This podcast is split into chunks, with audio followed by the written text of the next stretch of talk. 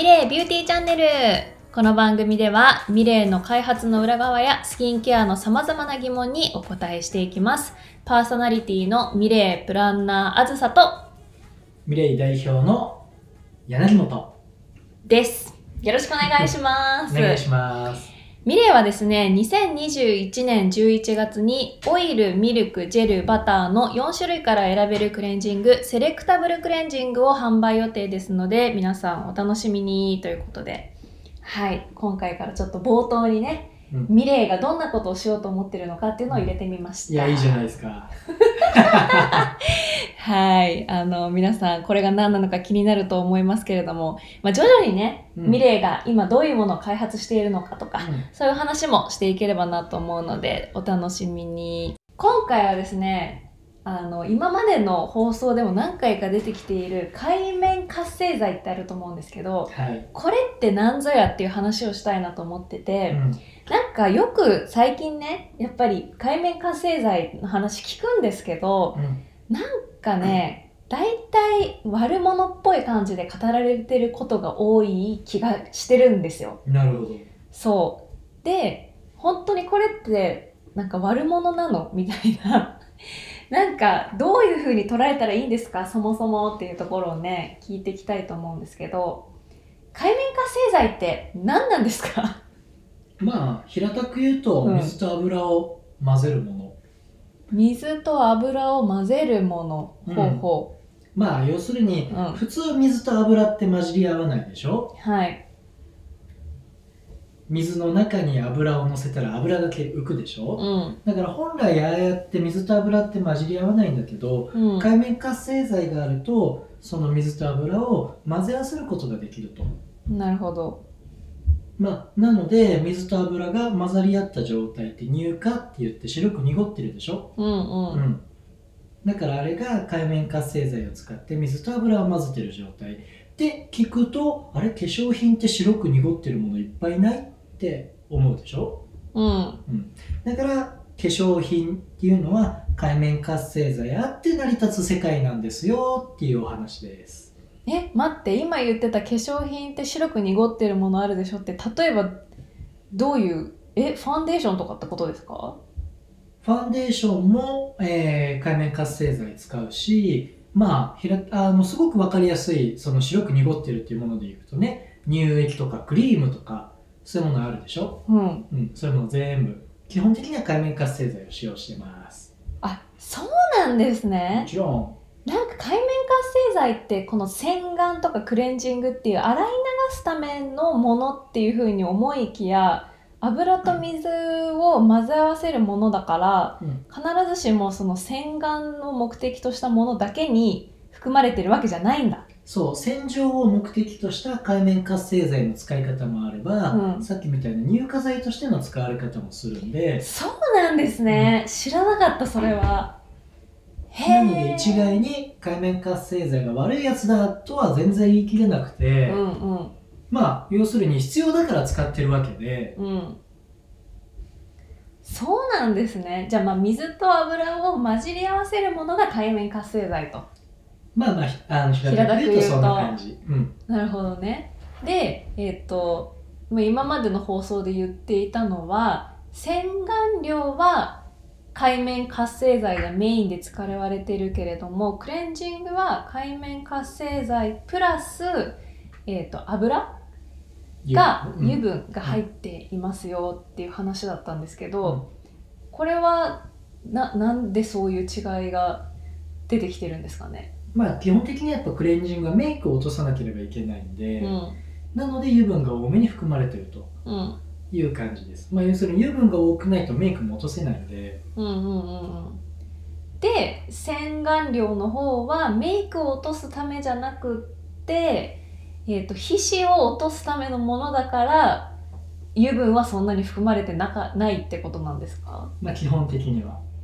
本当はそうなんですよねでもなんかそう考えると皮肉ですよね。本当は だってメイクを落とすことを目的としていない洗顔料よりもクレンジングの方が洗顔するのに適してるんですもんね。うん。今までの話だとね。適してるというよりかは優しいっていうニュアンスだね、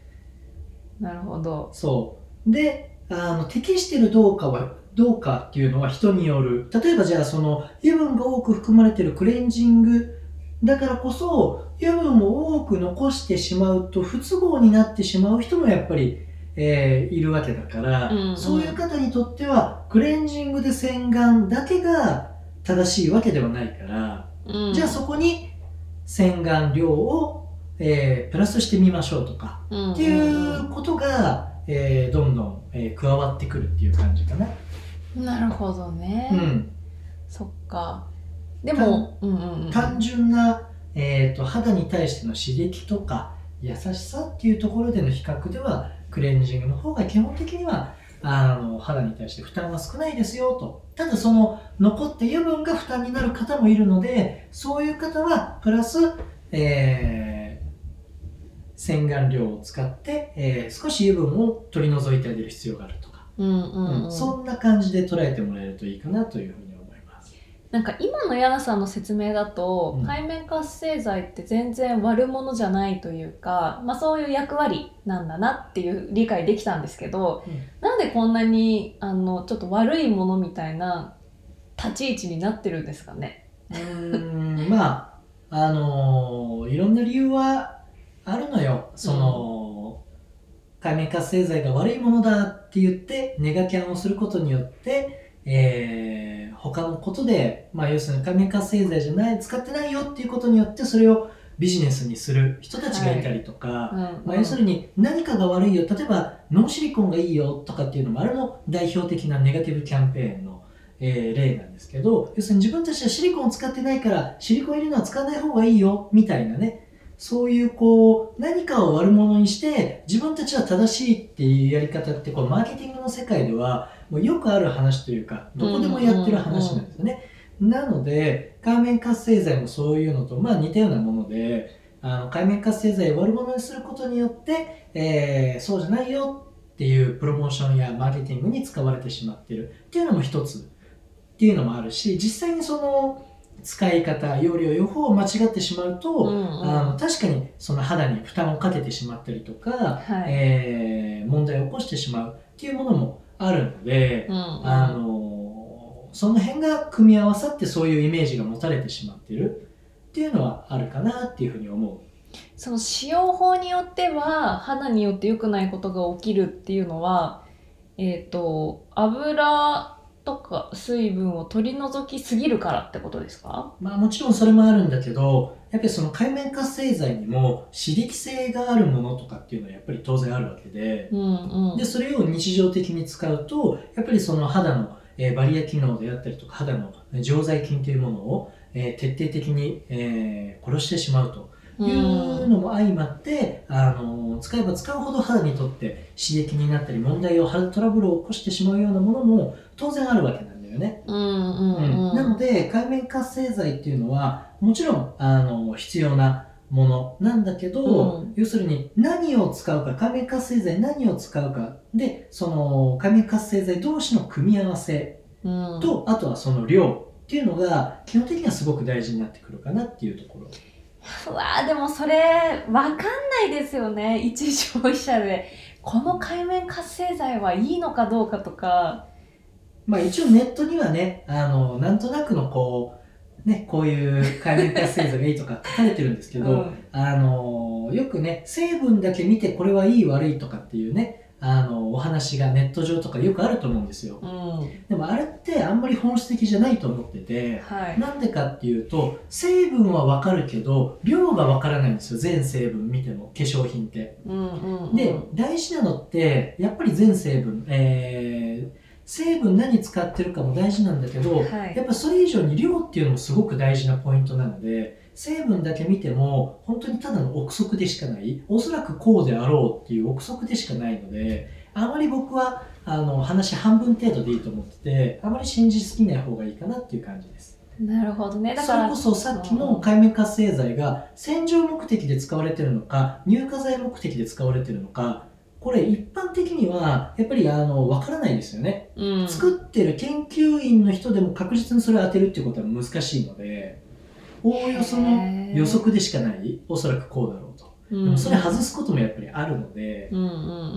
うん。なのでやっぱりその成分表記だけを見て決めるっていうのはなかなか難しいなってところですで例えばその成分としては肌に刺激性が強いものだったとしてもその全体に対しての配合の割合で本当にビビたるものだった場合はそんなに問題にならないものもあるっていう感じですかね。まあ化粧品の世界でよく言うプールに目薬状態。えー例えば50メートルプールに目薬1滴垂らすでしょ？うん、じゃあ、その目薬1滴がすごい劇薬だったとするでしょ？はい。でもさ、そのプールで泳いでる人たちが、問題出てくるかって言われたら多分ほとんどのケース出てこないと思う。そんな、あの、目薬1滴程度で有効濃度に達するような成分じゃなければ、うんうん。でもあの化粧品の世界で言うと、やっぱりあの有効濃度っていうのがちゃんとあるので、はい。その一つの成分に対して何パーセント以上入れないと有効にならないよ、みたいなね、うんうんものがあったりするので、あの基本的にはめプールの、ね、50メートルプールに目薬1滴垂らした程度では有効濃度当然達しないと。なので刺激性のある成分が入ってるってなってもそれがどの程度の量入ってるかがわからないことには本当に刺激があるかどうかはわからない。なるほどね。だからみんなよく動物実験をしてたの昔は。だから。うん、あのそれが本当に刺激があるのかどうか人間で試すわけにはいかないだから動物で試すあーその物質自体が結構刺激が強かったとしても本当に何か影響をもたらすレベルなのかどうかっていうのを確認するために動物を使ってたと。うんはあなるほどじゃあまあ海面活性剤と一言で言っても必要なものであるっていうところとあとまあ必ずしも悪者ではないっていうことですね。もちろんです海面活性剤ってやっぱり日常ね僕らにとって欠かせないもの例えばあの洗濯物を洗濯するでしょ？うん要するにその時のあの洗剤であったりとか、はい、えー食器を洗う時の洗剤であったりとかハンドソープであったりとかボディーソープであったりとかシャンプーであったりとか、ね、それこそさっきの、えー化粧水とか乳液みたいなものにもやっぱ含まれているので、まあ、僕らの生活になくてはならない存在がやっぱり海面活性剤っうんうんていうものですね。なるほどな。いや勝手な印象でなんとなく悪いものなのかなとか思ってたけど、うん、ちょっと正しく理解できてなかったなって感じしますね。うん、海面活性剤がもし悪いものってなるんだったうら、ん、普段の僕らの生活で使ってるもの何も使えなくなってしまうので そっか。それぐらい生活に根付いてるし人間が生きる上で欠かせない成分がやっぱ海面活性剤欠かせない成分そこまで言い切っちゃ欠かせないまあ便利な生活をするには不便な生活するんだったら海面活性剤はなくてもいけるかもしれない、う。うんうんうん便利な生活しようと思ったら水と油を混ぜるってものすごい大事だからそっか、そうなんですってよ、リスナーの皆さん。はい、ということで、まあ、今までの放送で幾度となく海面活性剤って言葉を出してきましたけど、今日の放送で、あの、まあ、どういうものなのかっていうところは理解できたのかなと思います。まあ、まだまだね、こういうところ海面活性剤どうなんですかっていう疑問がある方はですね、ぜひ、えーコメント欄からお寄せいただければと思います。はい。では本日もお聴きいただきましてありがとうございました。